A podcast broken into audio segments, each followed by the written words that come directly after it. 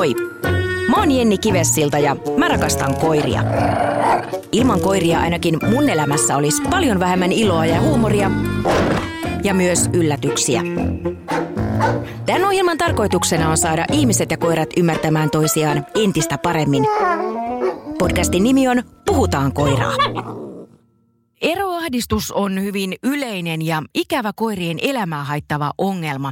Se on stressaavaa sekä koiralle että koko koiran perheelle. Tilanteeseen on kuitenkin mahdollista saada helpotusta ja eroahdistuksesta kärsivää koiraa voidaan hoitaa.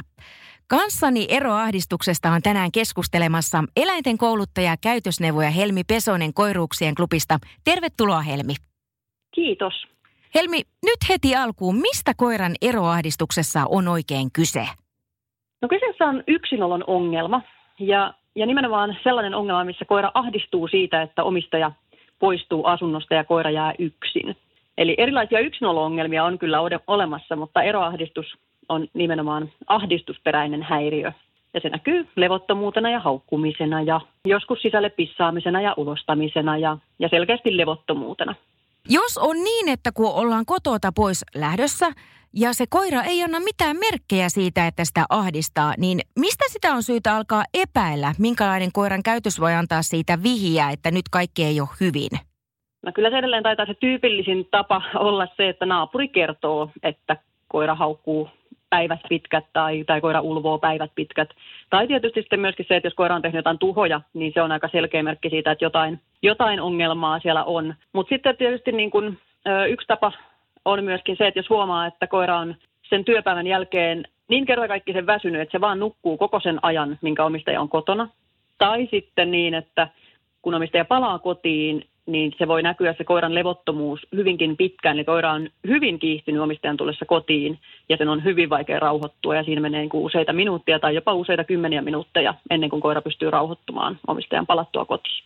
Eli tavallaan se on poikkeuksellisen ylivirittynyt? No se on tyypillinen merkki kyllä joo, mutta sitten toisaalta myöskin aika usein hyvin väsynyt sen päivän jälkeen. Että jos on koko päivän juossut ympäri asuntoa tai ulvonut tai haukkunut tai muuta, niin on, on aika selvää, että koira on väsynyt sen jälkeen. Miten yleinen käytöshäiriö tämä koirien eroahdistus on? No yksi yleisimmistä ongelmista kyllä.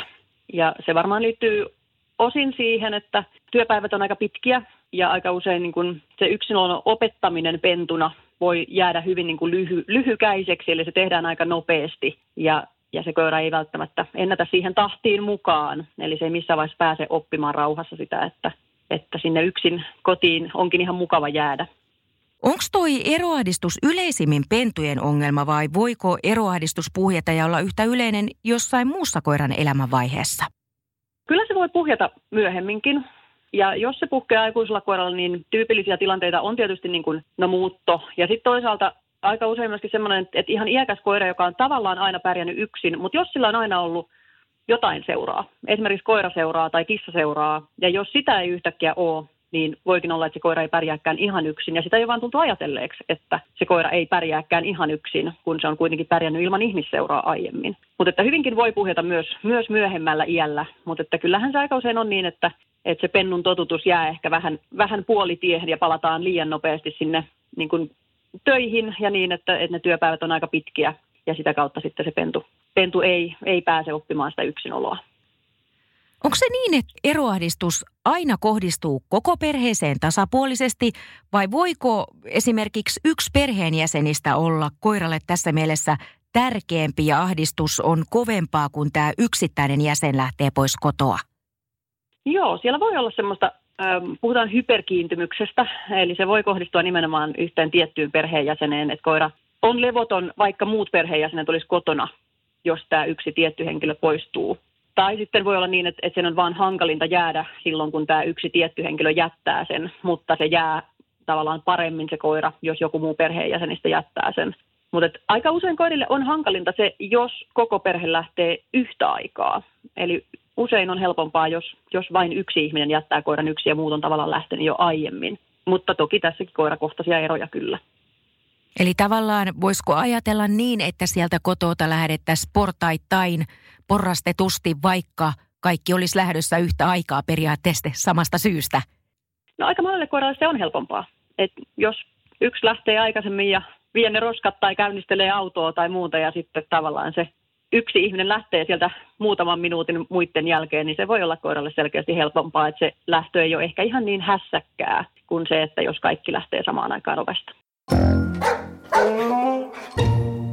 Voiko omistaja toiminnallaan pahentaa entisestään jollain toiminnallaan koiran eroahdistusta? Yksi tietysti pahimpia on se, että, että rangaistaan siitä ahdistuksesta.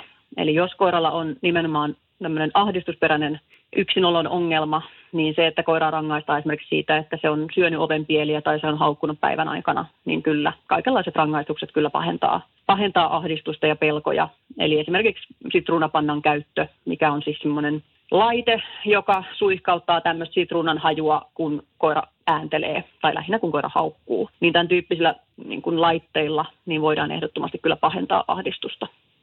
Eli tavallaan koira saa siitä haukkumisesta, jolla se ilmaisee ahdistustaan, niin rangaistuksen. Joo, eli sillä pyritään tietysti vähentämään sitä haukkumista, mutta valitettavasti se ei poista ollenkaan sitä perussyytä, eli sitä ahdistusta, vaikka se haukkuminen vähenisi. Ja kun se ahdistus ei poistu, niin koira purkaa sen ahdistuksen sitten jollain muulla keinolla. Tai sitten se vaan haukkuu sen laitteen tyhjäksi, eli tai ulvoo, tai etsii semmoisen äänentason, mihin se laite ei reagoi. Eli kyllä eroahdistuksen hoidossa tärkeintä olisi se, että me puhuttaisiin nimenomaan siihen ahdistukseen, eikä niinkään siihen, että miten se näkyy ulospäin, näkyykö se haukkumisena vai tuhoamisena vai, vai jonain muuna. Ja kun se ahdistus saadaan poistumaan, niin sitä kautta poistuu myös se haukkuminen ja, ja tuhoamiskäytös ja miten se koira on sitä sitten näyttänytkään ulospäin. Jos siihen eroahdistusongelmaan ei puututa heti tai heti kun se tajutaan, niin onko vaarana, että se ahdistus pahenee ja syvenee entisestään ja käytösongelmia alkaa ilmetä laajemminkin muussa käytöksessä? No on kyllä. Ja, ja tietysti mitä pidempään se on ollut, niin sitä todennäköisemmin siellä on tämmöistä pitkäkestoista stressiä mukana. Eli koska jos se päivän ajan viitenä päivänä viikossa on ahdistunut se koira, on se sitten kahdeksan tuntia tai, tai kuusi tuntia, mutta se on pitkä aika olla ahdistunut, niin on ihan selvä, että siellä on mukana myöskin stressiä. Ja kun se toistuu päivästä toiseen, viikosta toiseen, mahdollisesti kuukaudeksesta toiseen, niin on ihan selvää, että siellä on paljon, paljon stressiä mukana. Ja sitten tietysti sitä pidempään menee siinä stressin laskemisessa, mitä pidempään se ongelma on siellä ollut, ja sitä hitaampaa se sen työstäminen on. Otetaan askel vielä vähän taaksepäin. Eroahdistusta voidaan ennaltaehkäistä. Ja puhuitkin jo aiemmin tuosta pentuvaiheesta ja tuohon yksinoloon totuttelusta. Kuinka pentuvaiheessa koira olisi parasta totuttaa siihen yksinoloon? Antaisitko jotain ihan käytännön vinkkejä? Miten aloittaa jo pentuvaiheessa opettamaan sitä koiraa yksin kotona olemiseen?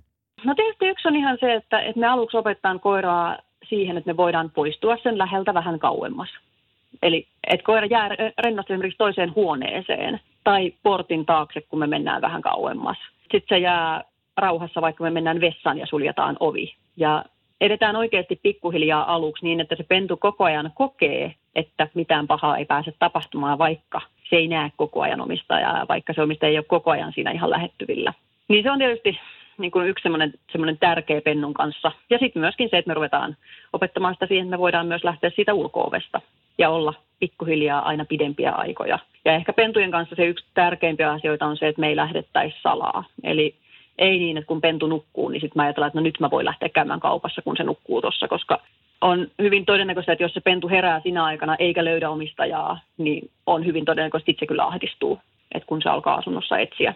Etsiä sitä tuttua omistajaa, eli aina pennun pitäisi olla kärryillä siitä, että mitä on tapahtumassa, mihin se omistaja menee ja milloin se lähtee.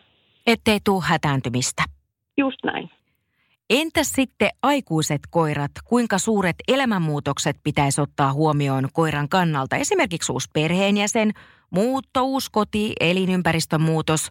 Nämähän voi kaikki aiheuttaa ahdistusta koiralle, kun tuttu ja turvallinen muuttuu. Miten nämä tulisi ottaa huomioon?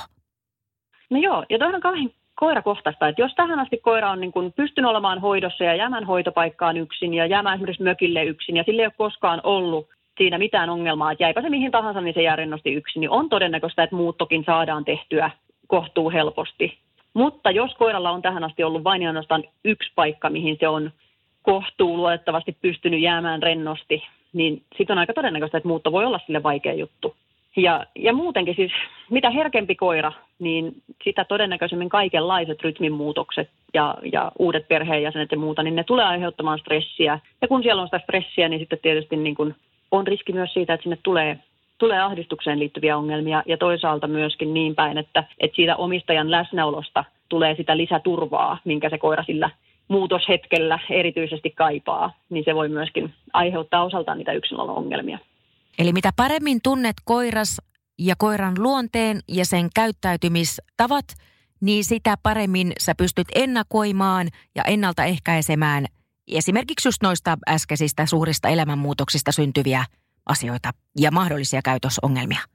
Kyllä, joo. Ja sitten toki niin kun yksi, mitä aina pystyy tekemään jossain määrin, on se, että pyrkii pitämään rutiinit samankaltaisina. Eli vaikka se työaika muuttuisi niin, että Et aiemmin on lähdetty kahdeksalta ja nyt lähdetäänkin kahdelta toista, niin pyritään se lähtön rytmi pitämään tavallaan samana. Eli siellä on se lenkki ja aamuruoka ja aamukahvi ja, ja sitten lähdetään samalla tavalla kuin aiemmin, vaikka se kellonaika on eri, niin yleensä se jo helpottaa paljon. Eli vaikka kellonaika vähän muuttuisi, niin se, että se rytmi on samanlainen ja rutiinit on samanlaiset, niin sillä voidaan tehdä, tehdä paljon hyvää sille koiralle. No sitten me mennään itse ongelman kimppuun. Jos nyt on eroahdistuksesta kärsivä koira, niin miten koiran oloa voidaan alkaa helpottaa ja miten koiraa voidaan alkaa hoitaa? No oikeastaan ensimmäinen asia on se, että meidän pitäisi tietää, että mitä siellä päivän aikana oikeasti tapahtuu. Eli kuinka vaikea se tilanne on. Eli muuttuuko koira ahdistuneeksi heti, kun omistaja tekee lähdön merkkejä, eli laittaa takkia päälle ja ottaa laukun ja lähtee ovesta ulos. Ja toisaalta myöskin se, että pystyykö se koira lepäämään koko päivän aikana lainkaan vai niin kuin, mitä siellä oikeasti tapahtuu, koska yksilöongelmia on erilaisia. Eli voi myöskin olla, että sillä koiralla vaan tulee jossain vaiheessa tylsää ja sitten se nakertaa vähän sohvaa, mutta siellä ei välttämättä ole mitään ahdistusperäistä. Eli se on niin kuin se ensimmäinen asia, että meidän pitäisi tietää, mitä siellä tapahtuu, jotta me hoidetaan oikeasti varmasti oikeita, oikeita ongelmaa. Onko kuvaaminen sit ainut tapa? No kuvaaminen on kyllä yksi parhaita tapoja, että se voi olla, riippuen niistä omista mahdollisuuksista, niin voi olla sitä, että, että katsoo livenä jonkun tämmöisen video-ohjelman kautta, siis niin, että laittaa tämmöisen videopuhelun päälle ja, ja tarkkailee sen kautta, tai sitten nimenomaan nauhoittaa, nauhoittaa videoa, tai jos, jos se on nimenomaan ääntelyä, niin nauhoittaa pelkkää ääntä. Mutta ne on kyllä melkeinpä parhaita tapoja saada selville, että mitä siellä oikeasti päivän aikana tapahtuu. Mitkä on sitten sellaisia toimia, mitä voi kotona koiran olon helpottamiseksi tehdä? Jos me nyt tiedetään, että siellä on rauhattomuutta, ääntelyä ja se koira on selkeästi eroahdistunut, niin mitä me voidaan tehdä sen olon helpottamiseksi? No jos se koira pystyy syömään, eli jos ö, osa koirista kun ne ahdistuu, niin ne ei pysty syömään. Eli vaikka sillä jättäisi sinne jotain tekemistä ja puuhaa, mikä liittyy syömiseen, niin koira ei vaan kerta kaikkiaan koske niihin lainkaan sen yksilön aikana. Mutta semmoinen koira, joka vielä pystyy syömään, niin totta kai se on yksi keino, millä me voidaan lähteä helpottamaan sitä tilannetta, että me järjestetään sille kaikenlaista puuhaa, mitä se voi touhuta päivän aikana. Sitten tietysti joissain tapauksissa helpottaa vähän se, että jos me laitetaan sinne jotain musiikkia tai muuta ääntä peittämään ulkoa tulevia ääniä.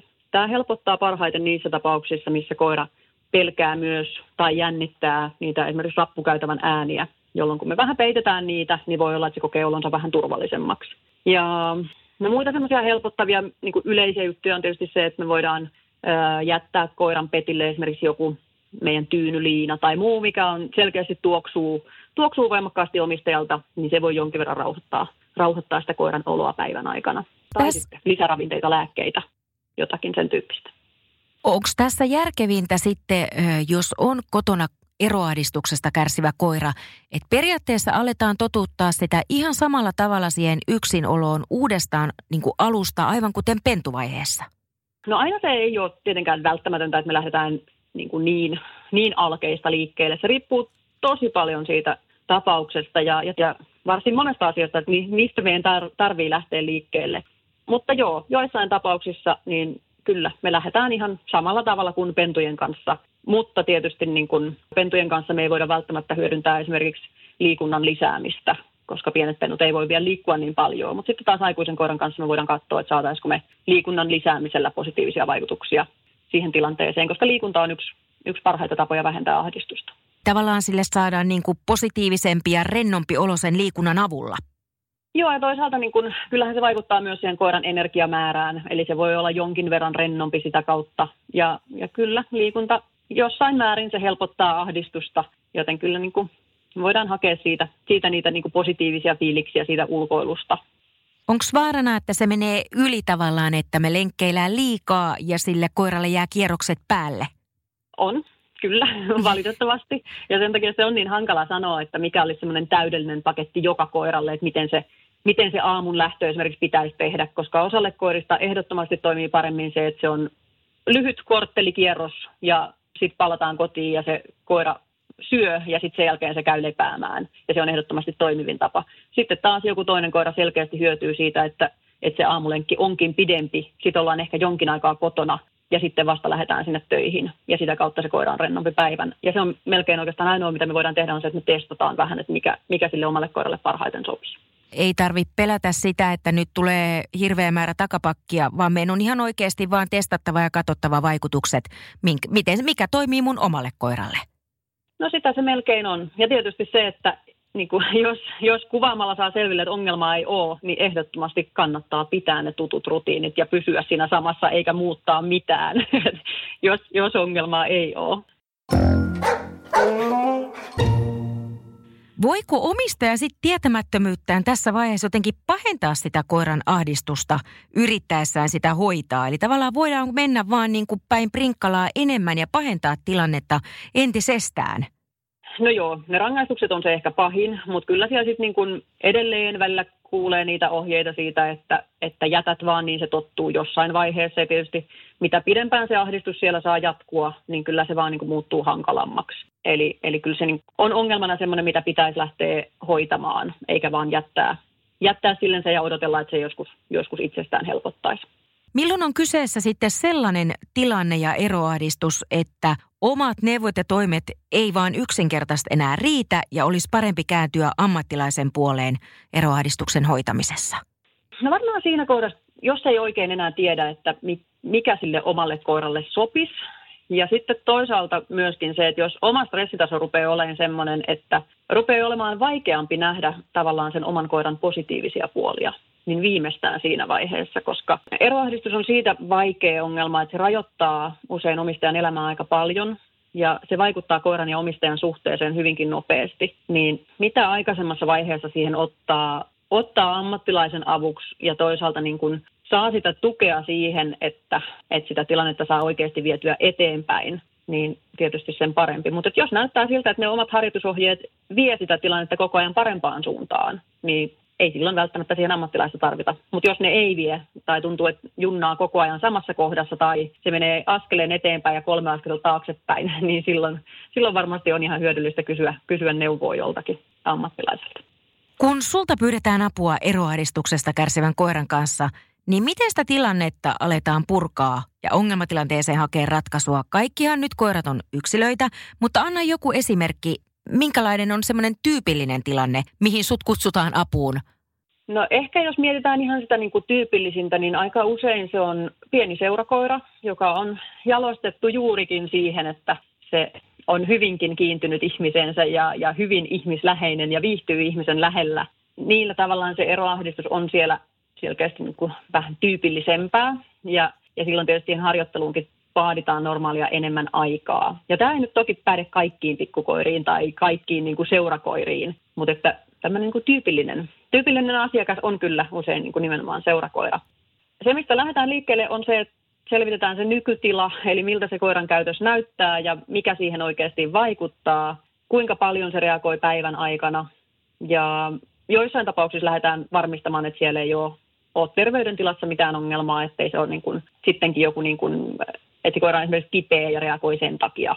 Ja sitten toki pois suljetaan muut syyt, eli kyse ei olekaan esimerkiksi siitä, että se koira haukkuu äänille päivän aikana tai, tai että se reagoikin johonkin ihan muuhun. Tai esimerkiksi jos koiran yksinolo-ongelmaa on oletettu, että se on eroahdistusta, sen vuoksi koira esimerkiksi pissaa sisälle, niin sitten pois suljetaan ensin se, että se ei olekaan joku virtsatieinfektio tai, tai jotakin sen tyyppistä niin kuin terveydellistä vaivaa. Ja sitten kun ollaan päädytty siihen, että, että se on varmasti selkeästi eroahdistusta, niin seuraava vaihe on sitten sit se, että selvitetään sen omistajan elämäntilanne, eli käytännössä se, että mitkä ne meidän tavoitteet on, kuinka pitkiä aikoja koiran pitää tulevaisuudessa pystyä olemaan yksin ja mihin kaikkiin paikkoihin koiran pitää pystyä jäämään yksin ja, ja sitten se, että mitä kaikkea me voidaan harjoittelussa hyödyntää. Eli käytännössä se, että voiko koira olla hoidossa päivisin, jos omistaja on, on töissä, jotta me päästään ylipäätään harjoittelemaan.